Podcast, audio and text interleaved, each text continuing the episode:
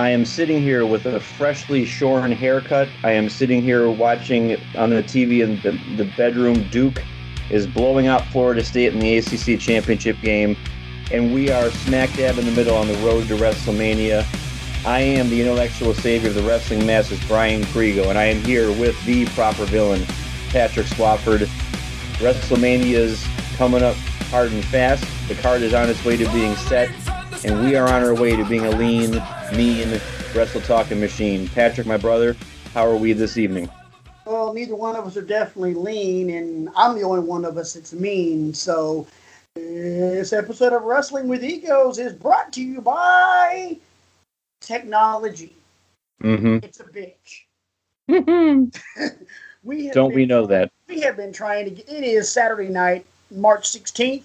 We've been trying to get this son of a gun recorded for the last hour and a half. Right after I got the, right after my fiance and I get the get the girls to bed, and yeah, we finally got this figured out. It's also brought to you by our very old friends at Skype who have bailed us out for the last time. Anchor, we love the fact that you're hosting our podcast, but we seriously, okay, constructive criticism, you guys.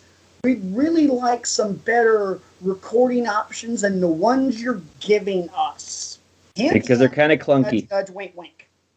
Nudge, nudge. But enough about that. On a serious note, let, let's get the important things, important business out of the way right off the bat. Happy Stone Cold Steve Austin Day, my friend. Happy Stone Cold Steve Austin Day. I'd like to point out that uh, I, I didn't realize this until I saw it earlier today. WWE reposted this. Apparently, two years ago today, Becky Lynch redid the entire King of the Ring speech from uh, uh, when when Stone Cold won it, and I was like, Cheap bottle of Thunderbird.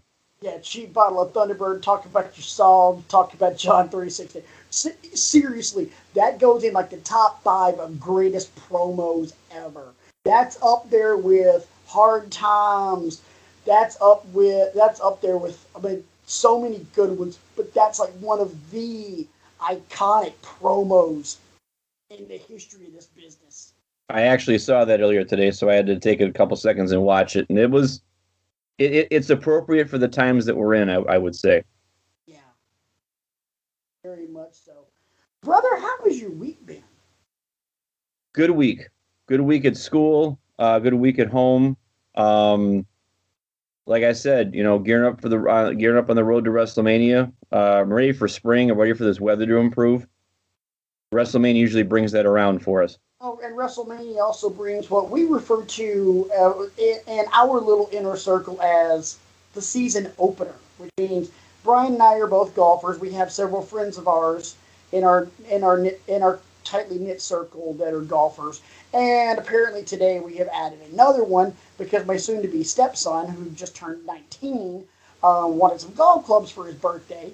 So my fiance and I obliged, and today he was like, "Hey, can we go to the driving range?" So in 30 some odd degree weather, we went to a driving range uh, nearby and hacked uh, hacked a couple of uh, buckets around. He did the majority of the hacking. I'm trying to coach him on his swing. By the way, he listens to me more than you do, Brian. Um, he, he, he's, he's gonna be alright. He's gonna be alright. I got a feeling by the end of the year we're both getting our asses kicked by him. From the video I saw, he was gripping and ripping. So Yeah, he's got a he's already got a nice little buttery smooth swing, the little son of a never mind. that's why the, I sent you the facepalm gif. Oh So- yeah. So let me ask you a question, just kind of um, getting your opinion on this, since we are on the road to WrestleMania, and we did have the last stop on the road to WrestleMania, namely Fastlane. Was that? Is it safe to say that we could easily rate that pay per view as a eh? I thought it was very eh in terms of you know what questions it answered. You know what did it solve? I mean, I'm I'm happy that Becky is officially in the triple threat. At the Um, same we- time, oh, at the same time, Ronda just comes out there and just punches her. Okay, and then Ronda cuts the promo on Monday about how she's not afraid of anyone and everything else, and I'm like, okay, so why in God's name did you punch Becky when she was about to tap out? Oh, and then by the way, Becky was faking the injury the whole time? Which we've seen that before from people, you know, ripping like, a cast off or throwing a crutch away. Right, but I'm just like, okay, this is starting to get stupid. That's why I gave it the grade I did uh, last week when we when we got together. You know, it's just been you know started out you know spine tingling you know promos and stuff like that, but it's gotten watered down. I agree. It's like the match needs to happen already. Yeah, and the sad thing is, I think we're getting more gripping storytelling right now from what we're getting out of uh, uh, the Kofi Kingston storyline on SmackDown. They're doing this, like, like we talked about last week. They're doing the exact same friggin' thing that they're doing with Becky. They're they're screwing over the one person that the fans want to see, and but they're doing it with better mic work. Oh my God! You know, clearly better mic work because Daniel Bryan great on the mic, Kevin Owens great on the mic, Kofi and the New Day all three great on the mic. Um, you got Joe that you, you get this gauntlet match that we're having uh, having on Tuesday with Joe and Randy and Rowan and I can't remember who else. And Vince during the pot like he always does. Yeah, but I mean, so it's it it it's better, but it's not as hot because let's be honest, people want to see Kofi get a shot at the title. Becky is still the hottest thing in the entire world, and it would not surprise me in a couple of weeks if they don't just kick that son of a gun into high gear. Like if we get, you know, two weeks from now when we start approaching the final two Raws before Mania, I got a feeling they're going to throw gasoline on that fire and just let it just and just let it go. And I, I would put out there that it should not be Ronda throwing gasoline on the fire. Ronda's done enough talking. It's time for Becky and maybe even Charlotte to cut a scathing, you know, promo or two. But I, I don't think Ronda should be let anywhere near the gas cans. I don't think it should be a promo either. I think what they should do, if it's me, again, you know, if I'm, if I'm booking this, um, Ronda and Charlotte can talk all they want. I want to see Becky. I want to see Becky wreak havoc because we're not going to get any more fuel to the fire with the, any of those three women talking.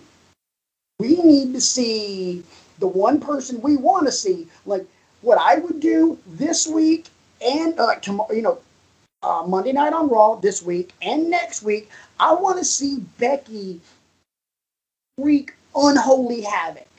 And then the next week, two weeks before Mania, I want to see Ronda wreak havoc. And then the week before Mania, the go home before Mania, I want to see Charlotte wreak havoc. You know what image just flashed through my mind when you were saying all that? The build up to invasion, where Austin came, you know, was drinking in the bar and he came and you know there were people i mean i know there were lots of other characters involved in that but you could do something like that with becky where she's nowhere to be found. Where's becky? Where's becky? And then she comes to the arena somehow some mode of transportation and she just starts you know tearing up all the all the ladies on her way to the ring or something like that. While you know maybe back charlotte and ronda are having a match or something like that or charlotte and ronda are having a contract signing without her or something like that that just flashed through my head. Yeah, or have Becky tear through security, have Becky tear through the entire women's locker room yep. to get to Charlotte and Ronda. Um, there's, I still think you need to get Becky like molten lava supernova hot, and they're not doing a very good job of that right now. Right. So I've been faking this injury, but now let me show you what I can do. Here, here, I'm going to prove to you that I can go. Um, to me, it's to me, it's starting to get a little stale. Um, stale. Whereas, I agree. Yeah. Whereas other things that we know we're getting in WrestleMania are not getting stale. Um, I'm starting to really dig uh, where they're going with Kofi. You know what? And after Monday night, you know what I'm really starting to dig? Drew McIntyre as the monster heel that we that realistically we've been waiting for for a while. Yeah, they're positioning him to get everybody's bad thoughts. I mean, if you're going to make him go after Reigns and leave him laid out and leave him make him go after Dean Ambrose and you know, he's doing everything he he he can in his power to make you hate him. Uh-huh. And I think he's doing a very very good job in that for the simple fact that I mean, he's just a big mean looking mean looking cuss and he I mean he had a great falls count anywhere match last Monday with with Ambrose. I thought that was a really really good match, just a good fight. Um, Part where they he hung him up on the railing. Oh, that was heel 401 right there. That looked not a lot of fun. No, it did not. But I was like, yeah. I mean, they're, you know, and, and, right before he did it, when he's got him on, when they're on the ramp, he's like, "Fight for me, Dean. Fight for me." I'm like, oh, this is gonna like this is gonna get nasty real quick. And, and something else I like about Drew too, he doesn't talk a lot. Ooh. You know, he he doesn't feel the need to. He's not going to rhapsodize for 20 minutes about how he's going to beat you up. He's just going to come out and beat you up. Yeah, his promos are short. He doesn't have to say a whole lot. When he does, though, he sounds cool as hell because his accent's just badass. Agreed. Listening to him talk with that raspy voice, even when he's having a conversation, like you're ever watching the WWE Network and you see the uh, the table for three with him, Jinder, and Heath Slater, the 3MB reunion, and he's um, giving Slater crap because he he because Slater wasn't at Drew's wedding. They're just having a normal talk. You're like, so you went to my wedding? like, dude, even in a normal conversation, you just sound like a badass Yep. Monster. I'm like, but you just McIntyre, in my opinion, he has the look, he has the charisma, he has the sound.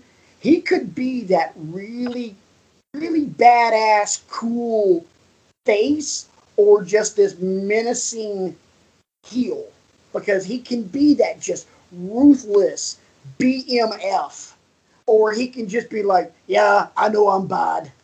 That's my horrible Scottish accent. Very horrible, but I, that's why I'm not even trying one. Right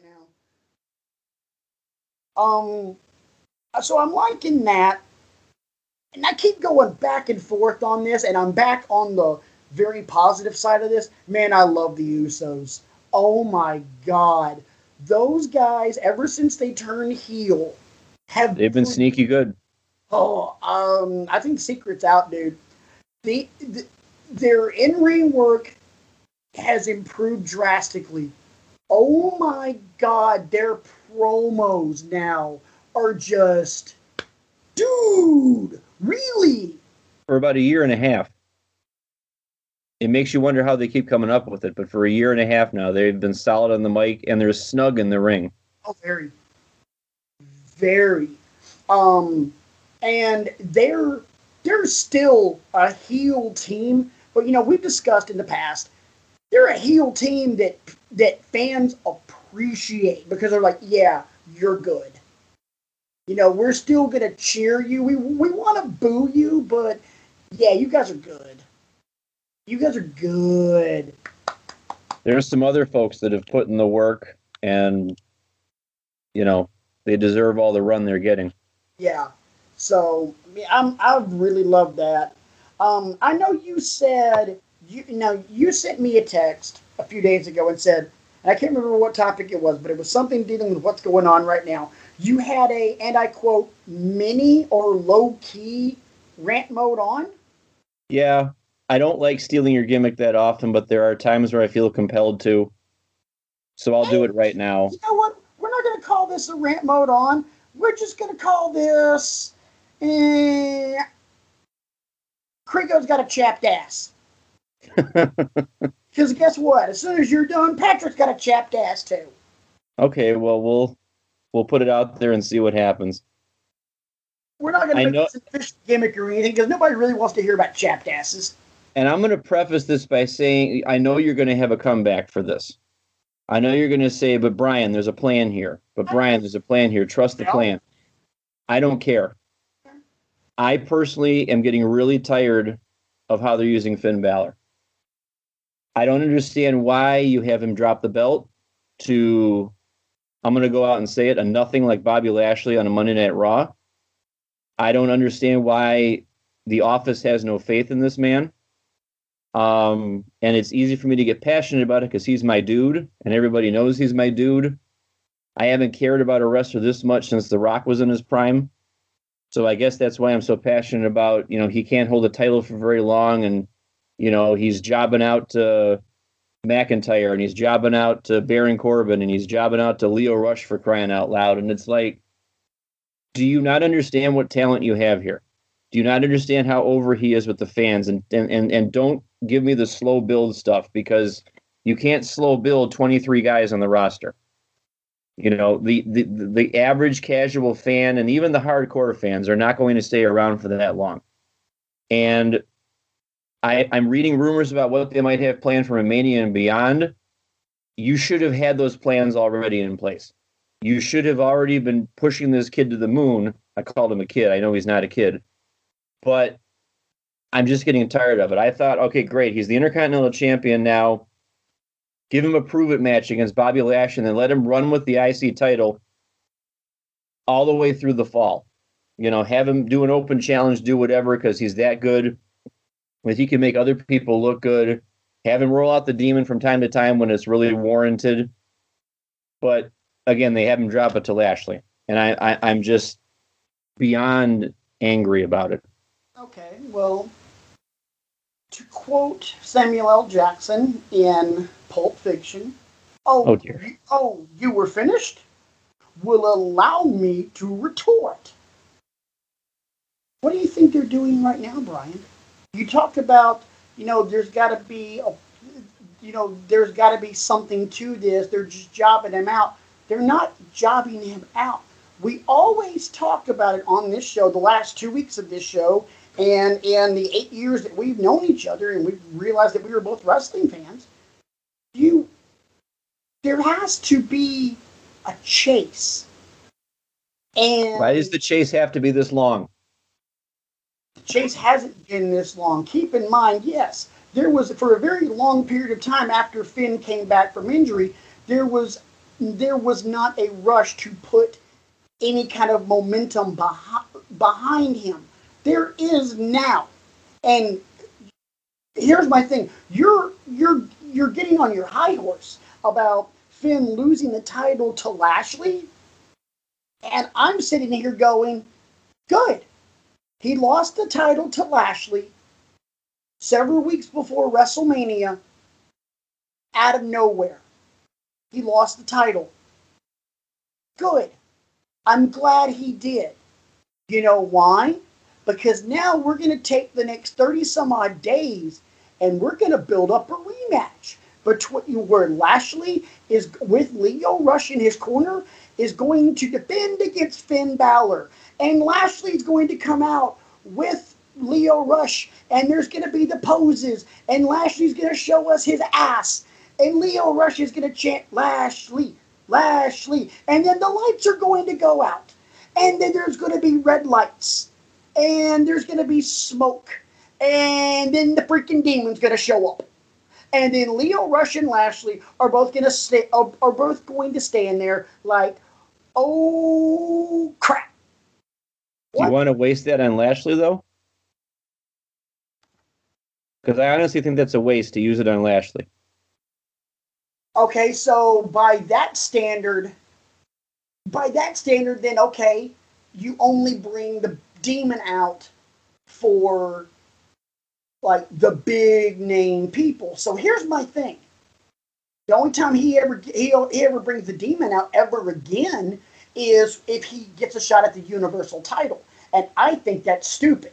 You the WWE is all about creating WrestleMania moments. What better WrestleMania moment than the demon's first appearance in a long time and creating that demon entrance in New York at WrestleMania.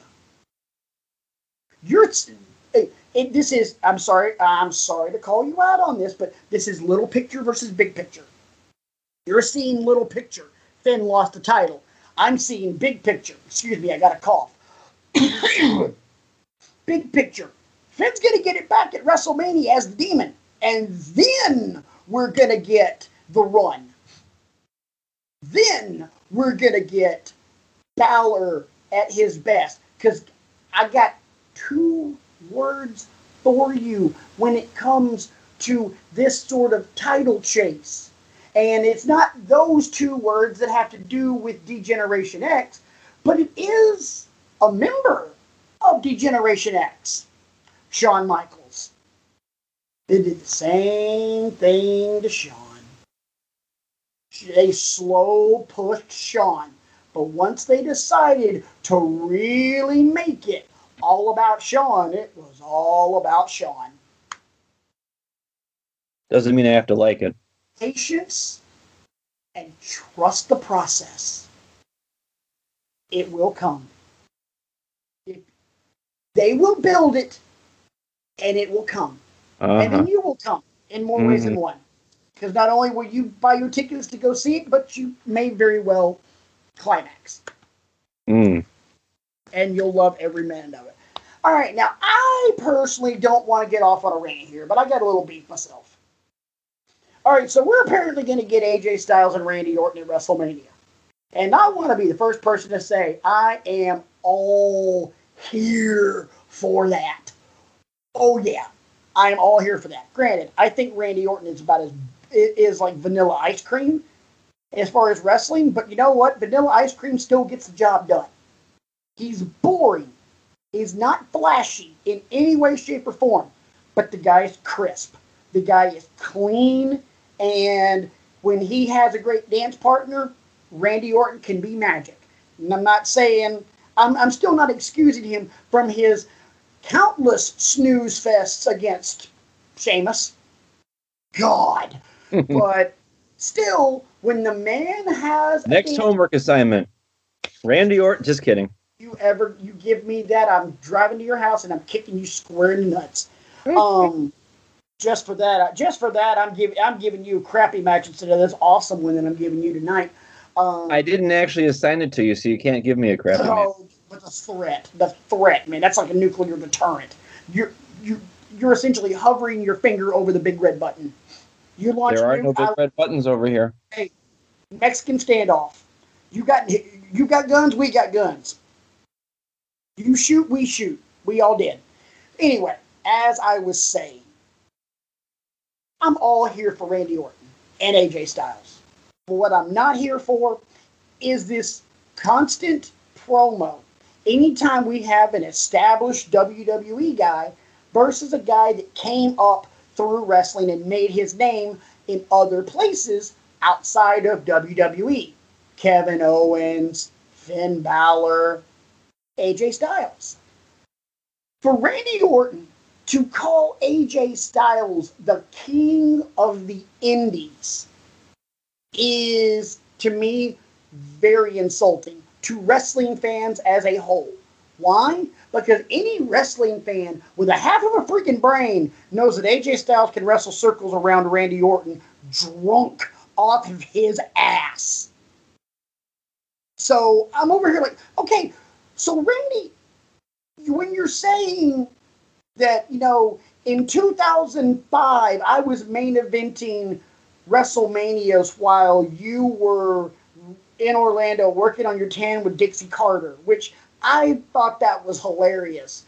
but you gotta, you gotta think, in 2005, people were wanting WWE to sign AJ Styles then. Yep. And it didn't happen.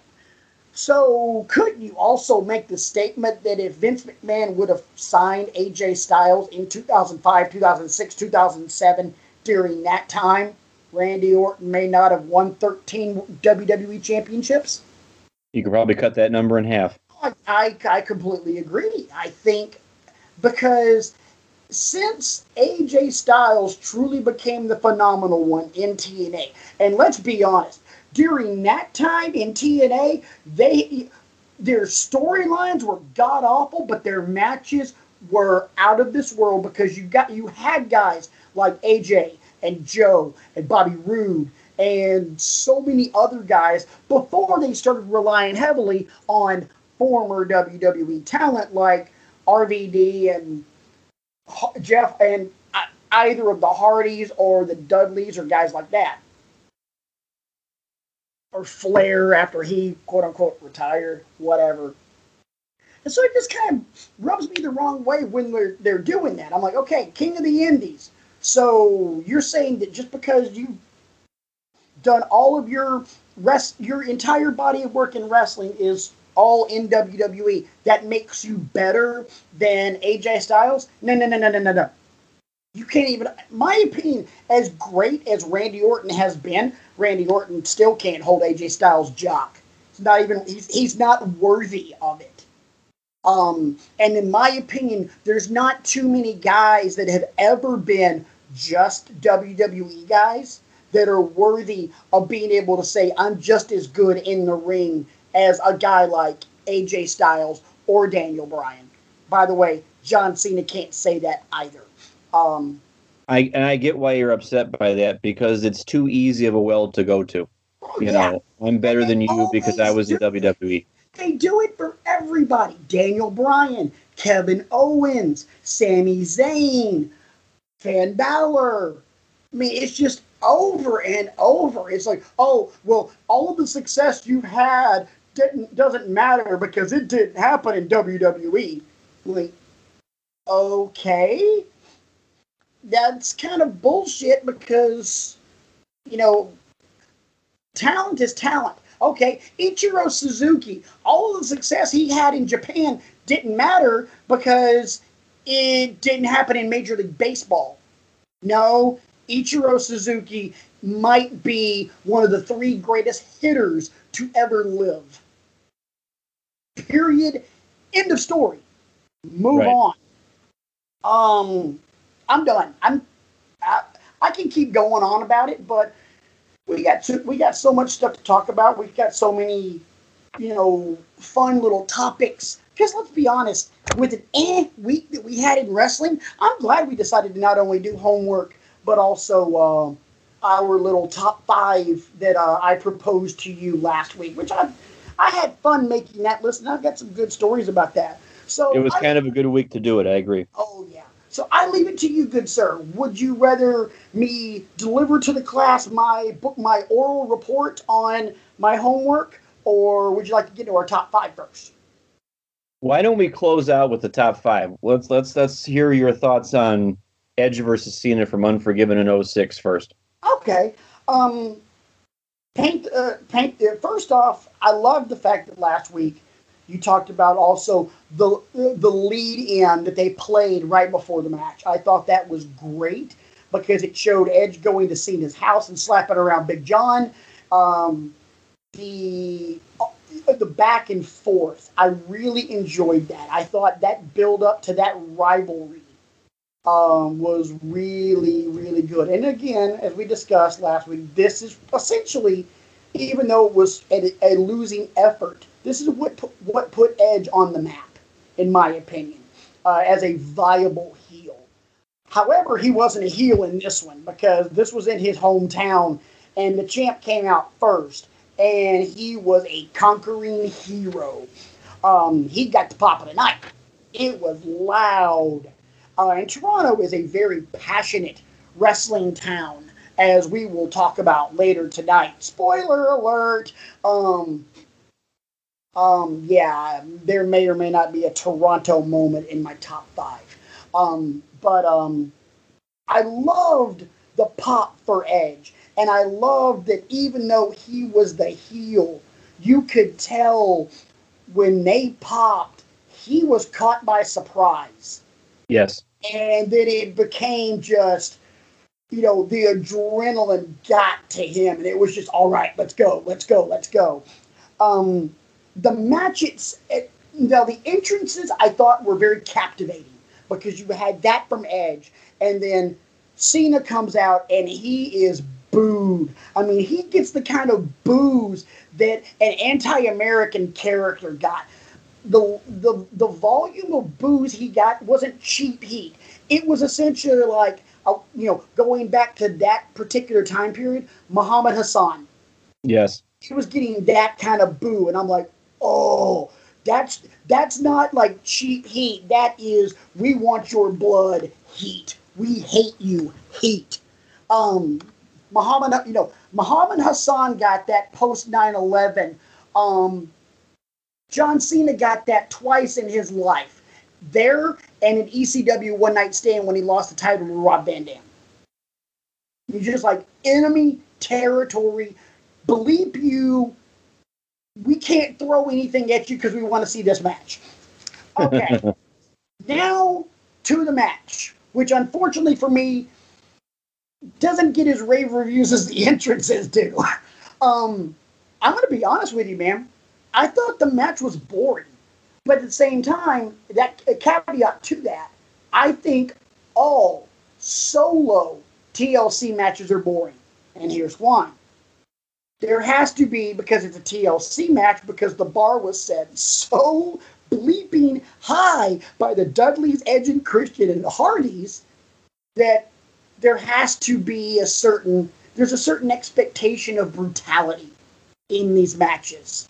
And because there's such a, a, a certain expectation of brutality, when you only have two guys, there's a lot of moments where these two guys are laying around next to each other because they both crashed and burned. So it's crash and burn, wait. Crash and burn, wait. Crash and burn, wait. Somebody wins. and that's what, and that was very formulaic of this match because that's exactly what it was crash and burn, another crash and burn, another crash and burn, hit you with a chair, hit you with another chair. The other guy comes back, hits you with a chair, hits you with a chair, couple tables, you know, set up the double table. They're both going up the ladder, and then Cena hits the AA from the top of the ladder, dropping Edge through two tables. And then the the one thing I loved about the match was John Cena's expression after he dumps Edge off the ladder through both of those tables. By the way, Edge went through both of those tables ass first. Um, and then he just has this look on his face like, crap. I didn't want to do it, but you made me do it. You made me do that. Kind of one of those, you know, I'm a parent. This hurt this that hurt me more than it hurt you. I exactly. didn't want to have to. I didn't want to have to spank my four-year-old's butt, but you know what? I had to. I didn't want to do that, and then he pulls the title down, and it's just like, dang it! I didn't want to have to do that, but got to do what you got to do. That's I, the one part of the match that's most memorable for me too. Was just the expression on his face after they do the move. Yeah, just like, damn it, you made me do it. Why'd you make me do it? Um, just like you graded your match I will grade this one. Sorry, I'm to give it a C plus. I like I said, I thought the match was very boring. I thought the match was very plotting. I thought Cena kind of plotted around and did his thing. Um, and uh, there was a lot of there was a lot of dead time. There was a lot of to put it in like a writing or a layout and design kind of term. There was a lot of white space, uh-huh. empty spaces because there's only there's two guys and they're both beating the crap out of each other. They got to sell those moves. So I was like, eh, okay, cool. There were some high there were some high points to it, but overall, C plus. So, um, are you ready for your homework for next week? Yes, I have pen in hand. Okay. Caveats to it. I've got my planner out. I'm ready to write it down. Good. FYI, you are going to go 55 minutes. Okay, I mean, I already went an hour, so. Or 45 minutes, sorry. Well, you're going 55 this week. Uh, and I'd like to point out that, because obviously we give no names uh, except for Brian and myself. We keep our families kind of secluded. We mention them, but we don't give names because privacy and everything else, especially the kids. Um, I like to point out that my daughter's birthday is April 2nd, and this match just happened to have happened to have, have happened on April 2nd, 1989. So, kind of a coincidence that greatness was born on a day of what I consider to be the single greatest wrestling match ever. Oh, geez, no pressure. No, no pressure. Number two on that list, by the way, is Shawn and Taker from WrestleMania 25, which is considered to be the greatest match in the modern era of WWE. So you can kind of take a wild guess that this is not a WWE match. I would expect nothing less from you. From Clash of Champions 6. Here we go. We're doing WCW again, ladies and gentlemen. It is two out of three falls as the Nature Boy, Ric Flair, defends the NWA World Heavyweight Championship against Ricky the Dragon Steamboat. Well played. Two out of three falls again. And, you know, we have to give our reasons for this. In my belief, this is the single greatest wrestling match that you can find on the WWE network. It gets no better than this. My grade for this match. Now, obviously, you may disagree, Brian, and if you do, cool. I may have a grievance with that, but it's your opinion. My grade on this, A plus. This is a, if I'm a teacher, this is a 100. This is perfect in every stretch of the imagination. And full disclosure, I have seen this match before, unlike the one you gave me for last week or two weeks ago. I don't mind at all watching it again. Oh, anybody that's a wrestling fan that does mind watching this, you suck. Turn your card in. So no, I'm I, good. Hey, I don't, I don't, I don't want to watch Flair Steamboat. I'm good. You know, what's wrong with you? Flair Steamboat's like, you know, there are some of those matches you're like, yeah, I'll watch this just because it's that good, or it's that brutal, or it's just that momentous of a match. Hell in the Cell with Taker and uh, Taker and Mankind. Shane and Angle from King of the Ring, where Shane got thrown through the glass 50, 50 billion times. Bless his heart. This match, um, I mean, God. And for the record, I'm just going to go ahead and spoil this one for you. Your next homework assignment from me will be from ECW. Okay. That's all I'm going to say. It will be from ECW. And I will give you a choice. Oh. Okay. It will be a vague choice, and then I will give you what you've chosen, but I'll give you a choice. Well, that's awfully sporting of you. Oh, I, I think so as well. Hey, I'm a sporting guy. I'm a, I'm, hey, I'm not just a proper villain all the time. Actually, yeah, I am.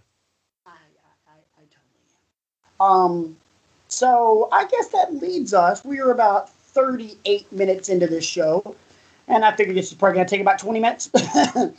probably. Because we, are all gonna we have our we have our reasons for all of these things. So last week, Brian and I were talking about like our five biggest mark out moments as a wrestling fan. Now, obviously, this has to be stuff that we've seen or, or experienced, and where we just forgot that it was all a part of the show and we legitimately, passionately reacted to this in some way, shape, or form. So I will start with you, good sir. Do you want to just go five and five and then four and four and go up the list, or do you want to just do your list and then me do my list? How do you want to do it? I think we'll trade off. We'll go five for five, four for four, etc. All right. So I got a feeling my number five isn't as cool as yours. My mine doesn't get really good until around three, to be honest. Uh, All mine are awesome. I think I think mine my five are awesome. My five are awesome, but my three, two, and one are all epic. uh, my one has one hell of a story to it. Um, so I'll go first with my number five, and I actually saw this in the comfort of your home, Brian. Aw. WrestleMania 31, not Rollins getting RKO'd by Randy Orton, believe it or not. That was pretty cool, though. It was, but something happened later that night where I just, I believe my exact words, well, my paraphrased and censored words were freaking brilliant. And that was Seth Rollins cashing in Money in the Bank in the middle of Lesnar and Reigns. I'll admit, never saw it coming. Never saw it coming, never expected it, and when they did it, I was like, Forgot he still had the briefcase." Awesome. I forgot he still had the briefcase. To be honest with you, I did too because honestly, he took that he took that elevated RKO, and we all lost our crap in your house. Me and Big Isaac were both just like just screaming, and then he does that, and I can't stop laughing because I'm telling you, that is the greatest thing ever. Because again, Patrick loves him some heel tactic, and that was just like, dude. th- thank you, thank you, freaking brilliant. He won the title. Your wife is ticked off. Isaac's ticked off.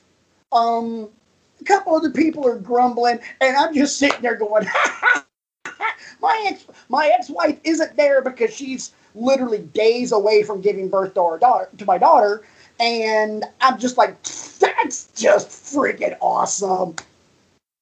What do you have? I think I had my my jaw on the ground the whole time. I'm like, but it, and I'm like, he still has the briefcase, and you're like, he still has the briefcase. Actually, no. You looked at me like he still has the briefcase. I went, no, not anymore. He has the title now. Not anymore, right? Not anymore. Not anymore. He's got the He title. traded See all the pyro going off? He won.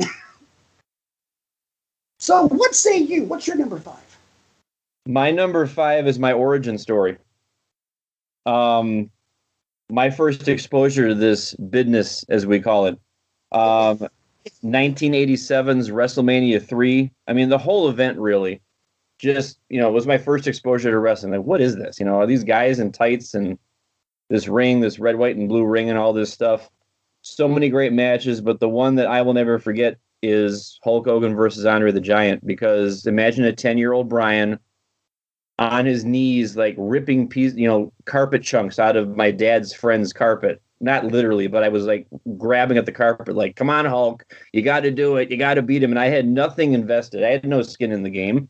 It was like, you know, I immediately fell right into it. I'm rooting for the baby face. I could identify the baby baby face from 20 miles away.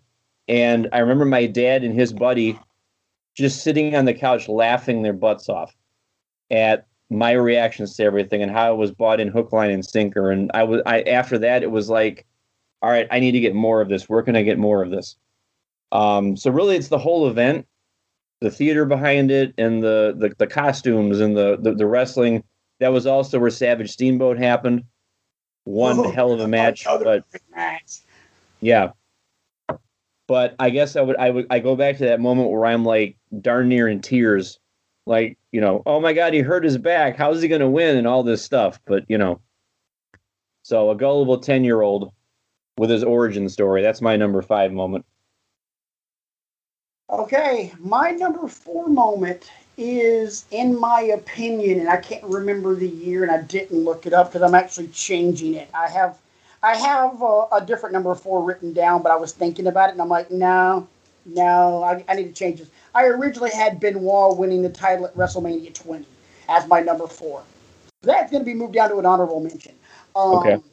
Number four, quite possibly the single most important moment in the re- in in wrestling in the last 30 years because without it we do not get the attitude era we do not get the monday night war we do not get anything that shaped the landscape of what professional wrestling is now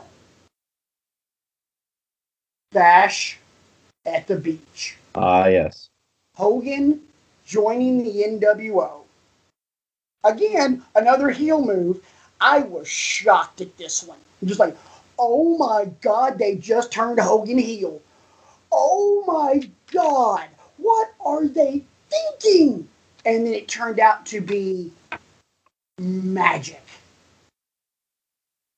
The visceral reaction from those fans in Daytona, I was like, oh my god, they're going to kill him. Oh my god, he's not going to get out of there friggin' alive. Oh my god. This is as bad as when the horseman broke Dusty's leg. Right.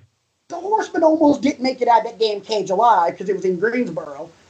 Hogan may not make it out of out of Orlando or Daytona. Daytona's where it was. Like, and it just turned out to be one of the greatest things ever. So that's my number four. That's a very good one. Um, I hope I get some mad points from you for my number four, because I bet this is one you didn't see coming. If you had a hundred guesses, you probably would not have guessed this would make my list. Barry Horowitz winning a match. Nope. Try again. Uh, this one's from 2016. Okay. Wrestle Kingdom 10. Really? My first exposure to New Japan Pro Wrestling at the behest of the co-host of this right here podcast that we're recording, AJ Styles versus Shinsuke Nakamura. And I've got some notes written down here, just the pacing and the atmosphere, the way the the crowd is buying into it the whole time. And those two motors at that particular point in time, like they could have gone for three hours if they had wanted to. Mm-hmm. And the just the strikes and the, the the kicks, and you're like, you need to watch this because they wrestle a whole different animal over in Japan. And you were not lying, my friend. Yeah, I love that match. That's, That's my number four. Watching that match is just, yeah. This is this is not sports entertainment, ladies and gentlemen. This is just straight up pro wrestling, and this is just nasty, and it's uh, just so beautiful. Just a beautiful match to watch, and it's painful, and it's yeah. artistry. And when you're done, you're just like, oh god. I mean, so when you wrestling next? yeah, I mean that one and like watching Kenny Omega and uh, Kazuchika Okada. Oh my god, just let it wash over you, man. All right, my number three is Hulk Hogan again.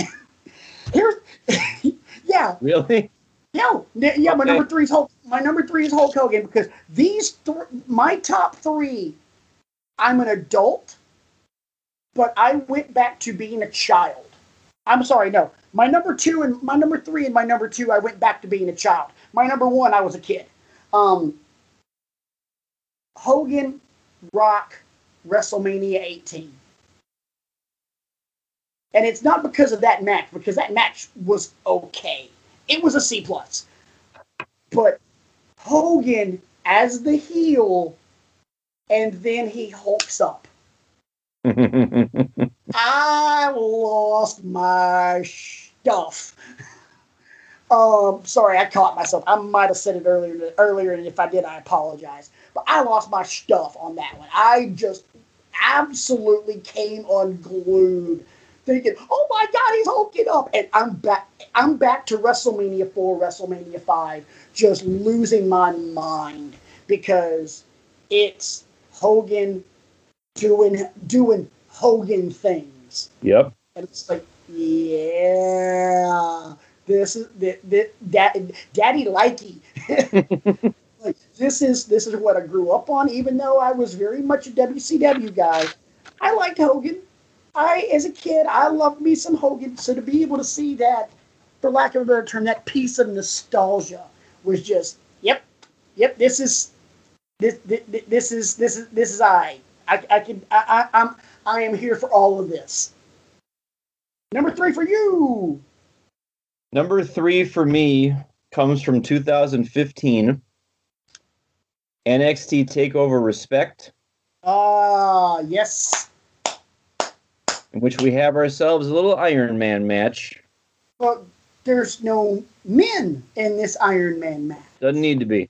We're going to call it an Iron Man match because Sasha Banks and Bayley uh, told a great story for 30 minutes, and Bayley finally gets her due. She retains the championship because she had won it at Takeover Brooklyn a couple weeks, or uh, not, maybe I have my timeline wrong. But I think that the, she won the championship first and then defended it in the Iron Man match. Yes, you're absolutely right. And this is Bayley finally cementing herself as, yeah, don't forget about me. I can go, I can tell a story. I'm just as good in the ring as you are.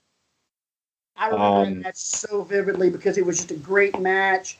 Um, uh, I remember a couple points about that match. Bayley is in the process of being counted out and losing a fall, and Sasha takes the headband off of Izzy, who was yes. who might have been seven or eight at the time, and Izzy's crying, and her parents are hugging her and holding her, and I was like, oh, what a dirty bitch! Thinking about Sasha. Sasha's just basking in the heat in the heat she's oh, getting. Oh, it is, and they're the the crowd's chanting for Izzy, and then Bayley gets the hits the Bayley to belly toward the end and t- and uh, ties it up, and then gets her and gets Sasha in a crossface or gets her in some sort of submission, and then just starts dropping her leg on Sasha's head while holding that submission, and Sasha taps right before uh, the clock expires. And I'm just like, oh, that was brilliant. Yes. I was oh, it was great. I I marked out for that, but I didn't mark out nearly as hard as I did for any of these three, any of these. So number two was special for me. Um, easily I cried for this one. I was genuinely happy for this one. SummerSlam 2002. It was an unsanctioned match between Triple H and the returning Shawn Michaels. Hadn't seen Shawn in a ring in four years. Didn't know what Shawn was going to be able to do. Um, came out in jeans and a white tank top that said Philippians 413. He was a different guy than the last time we saw him. And it was a bunch of punch and kick. Punch, kick, punch, kick. Shawn's bleeding. Punch, kick, punch, kick. Couple body slams. Match is still going on. You know, got some good drop kicks in there. Shawn's turning it up. He's looking pretty good.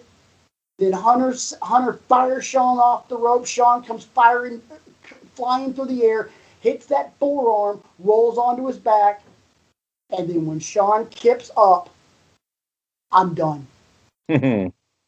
I. It was like, I, whoa! You found another I, gear there. I will say it now. Censor warning. I lost my shit. I'm done. I'm out of my mind, like, oh my God. And it's just Shawn Michaels, you know, know, Shawn Michaels being Shawn Michaels for the rest of that match. You know, you know what my favorite part of that match is? What? Because I've seen that a time or two. They set up the table on the outside, and Hunter's laying on it, and Shawn goes up to the, the top, top rope. Does the little, he's crazy kind of thing. Yeah. Like, and he's like, yeah, I know I am. yeah. I never forget that. Uh, I, I, and then how he twisted his body because he wasn't in the right position for it. Right. He rotated like 45 degrees in midair. Yeah.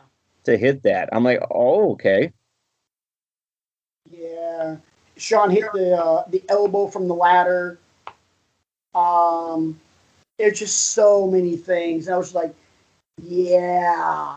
Um, another thing I always remember because remember Shawn's last match in the ring was at WrestleMania, and it was right after Earl Hebner had an aneurysm and almost died. So you know, there's always there's been footage of Shawn being backstage right before he goes through Gorilla and says, "This one's for you, Earl." Right. Earl Hebner refereed that match, so Shawn's a bloody mess. Shawn's on his knees. Earl goes to raise his hand, and Shawn grabs him, pulls him in, and just kisses him right on top of his head. Bloody mess, but he kisses it. I'm just like, that. That's that's good stuff right there, man. So many good things in that match. Oh yeah. So number two for you. I wonder if you saw this one coming either. Number two for me from 2014. It was the tuxedo match between Howard Finkel and Harvey Whippleman. Neither one of whom were at NXT Takeover in 2014. NXT Takeover R Evolution. The tag team match. No, the tag match between the Ascension and Balor and Tommy. Because it's the first time we saw Balor painted up. Yep. And it's really the first time I became aware of this. I had never seen anything like this guy before. You know, and I and I wondered, okay, where where did this start happening? I remembered seeing him come out in this and where he appeared in one section and then it went dark and then he's over here and it goes dark and then he's in the middle and it goes dark again and then all of a sudden he rises up and you see the artwork. And in the promos leading up to it, he said, I'm bringing you something you've never seen before. And boy, was he right. Because I, he went, he took me to school that day because I'm like, I did not know that you could do this sort of thing. And well, that initial demon was how he had the jaw, the teeth of the demon yep. on his chest and on his jaw. And as the and the camera angle was kind of at a 45 degree angle from him, with his arms uh, out out and his head back, it looked like the the demon's jaw mouth was open and he kind of just started, you know, rolling his neck around, and it looked like the demon was just kind of gnashing his teeth. Yeah. It's like, oh, that is such a cool visual. And I'll give mad props to the Ascension for the way they sold it too, because you kind of see them, you know, sitting outside the ring, like, what have we gotten ourselves into here? Konnor is standing there. Konnor's a massive dude. And he's just like, what in the hell? yeah, this? exactly. And then, like after the three count, what I forget forgotten about, Balor kind of hovers over him, like he's feasting. Yeah. I'm like, okay, you have my attention, sir. And that's really what started it off for me. And and you know, obviously they amp it up every time. You know, all the different versions of them, the Jack the Ripper and the Texas Chainsaw Massacre and all those other things. Jack but this is the match where it really started for me. The Jack the Ripper version of the Demon is the coolest one I've seen. That is so flippin' awesome the way they've done the way they did that at Takeover London. That's probably my favorite. So, um, can you do me a favor? Can you go? Can you do your number one? I want to save mine for last because I'm going to give you a story that you're probably going to laugh at. Okay. I bet when you gave me this assignment, you probably figured I know exactly what he's going to do. I'm gonna, get, I'm gonna say it has something something to do with The Rock. Yeah, but no, I thought I bet you figured all five of mine would have something to do with The Rock. No, and, I knew I knew you wouldn't do that for one simple reason. You knew I would bury you if you did. Probably right. I mean, I want I, I want to have some integrity here. Right, and I want to, you know, you know, newsflash for anybody that doesn't know Brian and I. Brian is a massive rock fan, and I give him a whole lot of grief because he can tend to, he tends to be a fanboy when it comes to the rock. Um, so I don't Brian, know what you're talking about. Brian's also not stupid. So Brian knows damn good and well that if he were to come on this show and have one through five being a moment with The Rock, that he was going to get just absolutely just cannibalized by me. And since I realized I kept it to a minimum, but you knew that the number one spot would have to go to The Rock. But I bet you you didn't think this would be the match that I would pick. Let me take a guess. Um, it's not. It, it's not the Iron Man match. Did you say it's not the Iron Man match? Or is it the Iron Man match? Yes, it is. Okay and this is the irony about me and the, the, Rock. I find it more compelling when he loses because it, it this this one in particular. There's so many moving parts to this one. Truth be told, in this particular match, the Rock becomes insignificant because of who shows up. Right. But I didn't care because this was one as, as I was getting back into wrestling because there was a dry period there after I watched WrestleMania eh, 3 in 87, I wasn't fortunate enough to have access to wrestling as a child. Whether it was because I didn't pester my parents enough or because we didn't have cable in its infancy or whatever the case may be, I just never see, sought it out, you know, the way a true wrestling fan would as a child. So it wasn't until I was in college that I got back into it big time. And when I realized, you know, that there was this guy that was re- walking around referring to himself in the third person, he had cool sunglasses on and styled sideburns, and he was so cool with the look and the the the, the moves he would have. I'm like, yeah, that's pretty cool, you know. And this was one of the first matches I remember seeing at that point because I would go to Blockbuster and I would rent all the pay per views on VHS. And I remember this one all the moving parts in this match. You got Triple H and the McMahons against The Rock. You got DX out there. You got all these people. You know, how is The Rock going to survive these odds? Shawn Michaels is a special guest ref. Shawn Michaels is a special guest referee. And I had never heard of an Iron Man match before. I'm like, these guys are going to go for 60 minutes. How are they going to do that? I mean, most matches are 10 minutes if we're lucky. Um, and I thought they told a great story. There was a lot of DQs, a lot of you know pins. Rock gets the first pin and kind of surprises Triple H, like what, what, what, what are you doing? And Undertaker does show up at the end in his American Badass gimmick, which I liked. I, I, I see a lot of people hated that period because they th- thought he was a lazy worker and he was nursing injuries and stuff like that.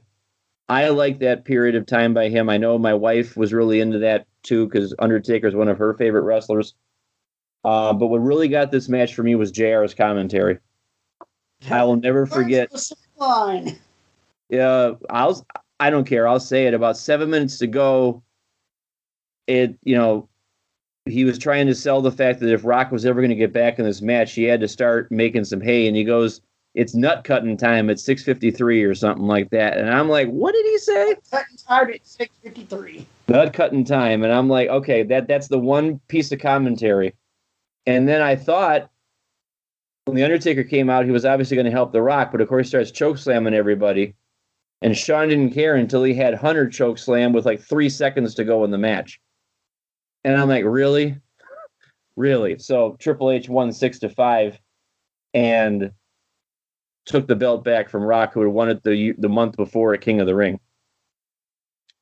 so that's that's my number one. I that that's the match I'm always going to go back to.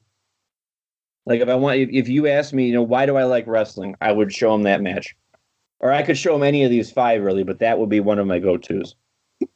Yeah. Okay. Here's mine. You're underwhelmed. Huh? You're underwhelmed. No, I'm not. tell. I'm taking it all in. I'm just like, yeah, that's that's good. I'm not, I'm very much not underwhelmed.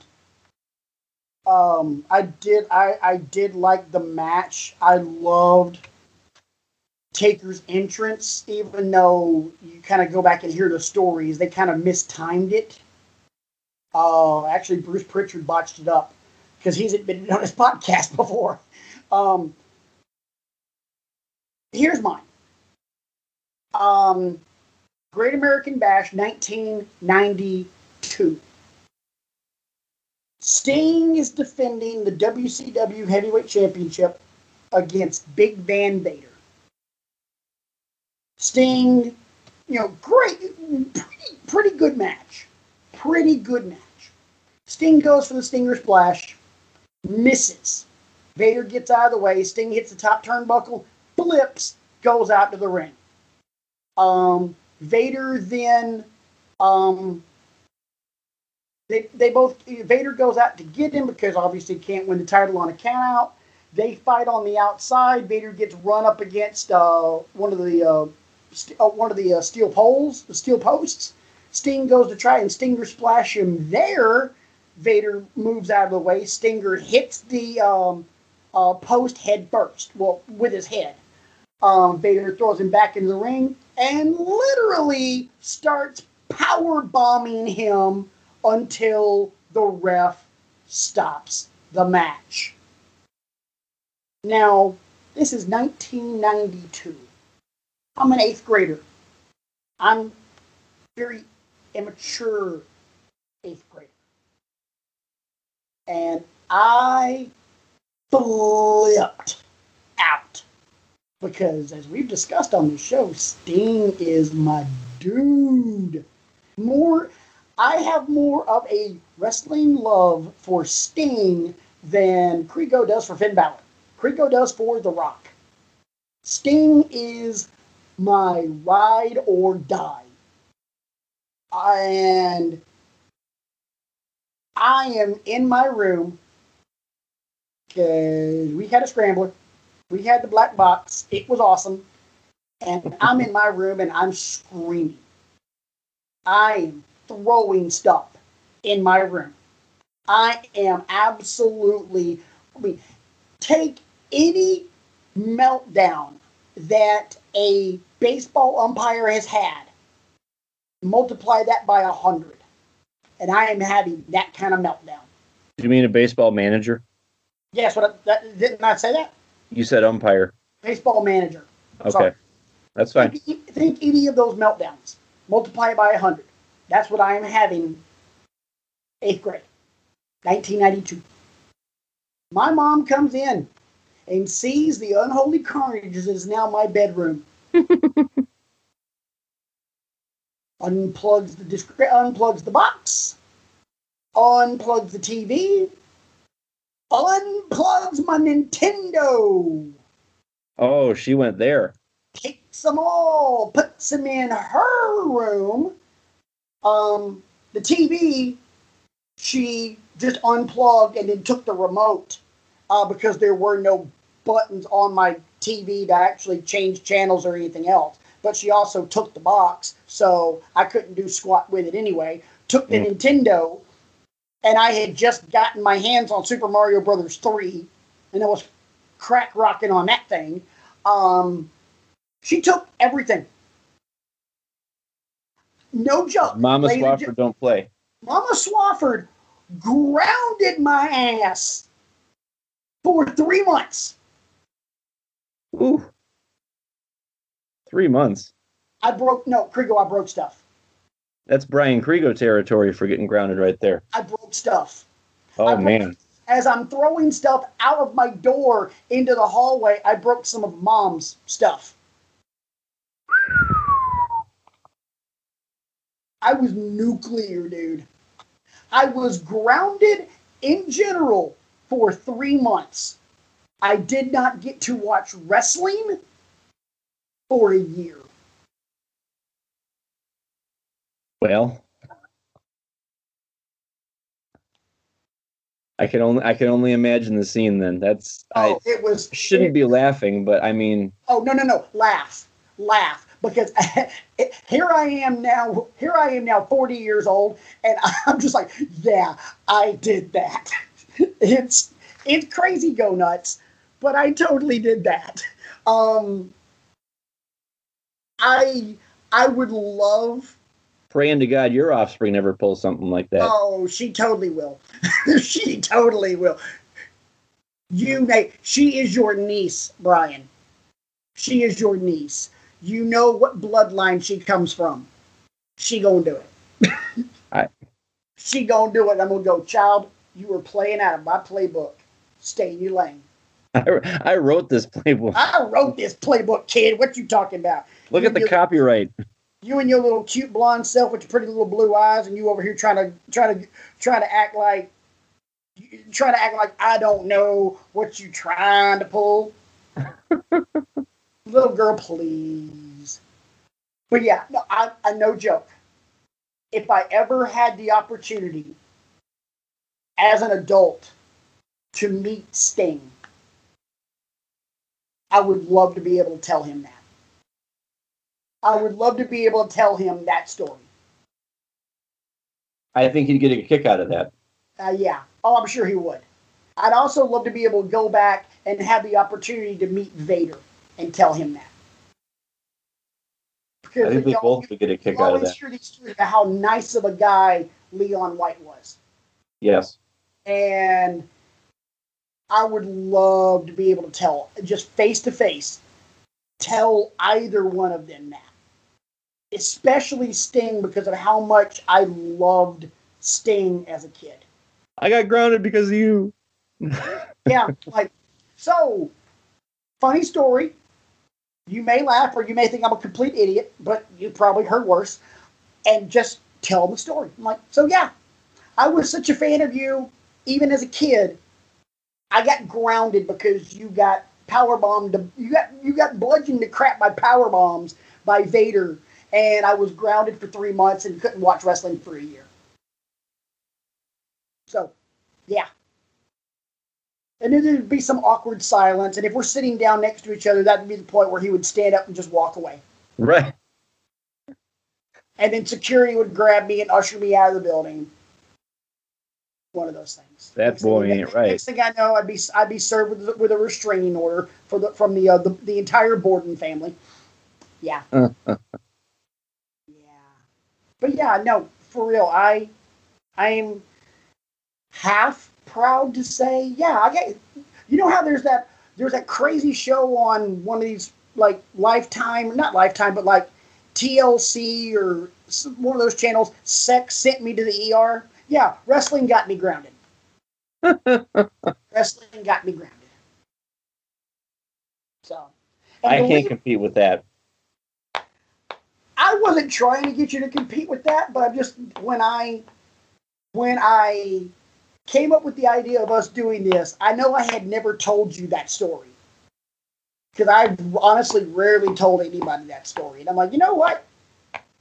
I will tell Brian, see what kind of reaction I get out of him. I'm like, he's either gonna laugh or think, oh my god. I'm just picturing that scene when Mama like, okay, we're unplugging it all. We're gonna we're gonna detox you.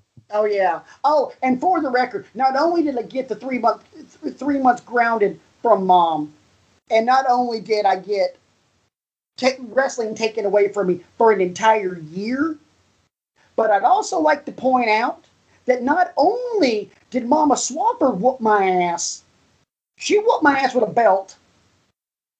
My grandmother, who lived with us, got a hold of my ass too. You got some double whoopings. here's the thing. Me growing up in the south i referred to my grandmother as momo. Momo got the switch Eee. momo was the kind of was the kind of woman wonderful southern woman. Her her first name was magnolia. That is why there's always a magno- a picture of a magnolia in my kitchen. Because my grandmother was also an amazing cook. Um, Very nice. um, Momo would make me go pick out the instrument of my destruction myself. So I'd go out to this little this little tree. I don't even know what kind of tree it was, and I'd pick out a a little branch, you know, to pick out the switch. And if it wasn't good enough, she'd send me back. Hmm. It took me three times because I was I was dreading this one because it was in the summer, and I was wearing shorts. And when she got me with that first one, I started hopping around. Here's the problem. That was that that first that first swing of that switch was the only time my mama made contact with my ass. She got my legs. Somehow my shirt came up a little bit and she got me on my lower back. She got me behind the ear, Brian Kriego. Taking dead aim. She got me behind the left ear because I was dancing around so much because every last every, every last one of them swings, except for that first one, hurt like the dickens. Oh my word. My mom gave me a pretty solid ass whooping. My my grandmother, Momo, brought the heat. That part's the funniest yet. You know my mom. My mom, my mom is a sweet lady. She can also be a fiery lady. But you know what? I feared my grandmother a whole hell of a lot more than I've ever feared my mama. And I am not telling y'all anything I have not told my mother within the last six months. To which my mother goes, I know. That is unreal. Mama was a, Mama was a badass. Short, 4'11, sweet as can be. But that woman could cut you. Woo! Woo! She had a mean streak. Now you know where I get it. All my grandmother ever did was make me sit on the stairs. Oh God, no! I, I'd I'd kill to be able to just sit on the stairs.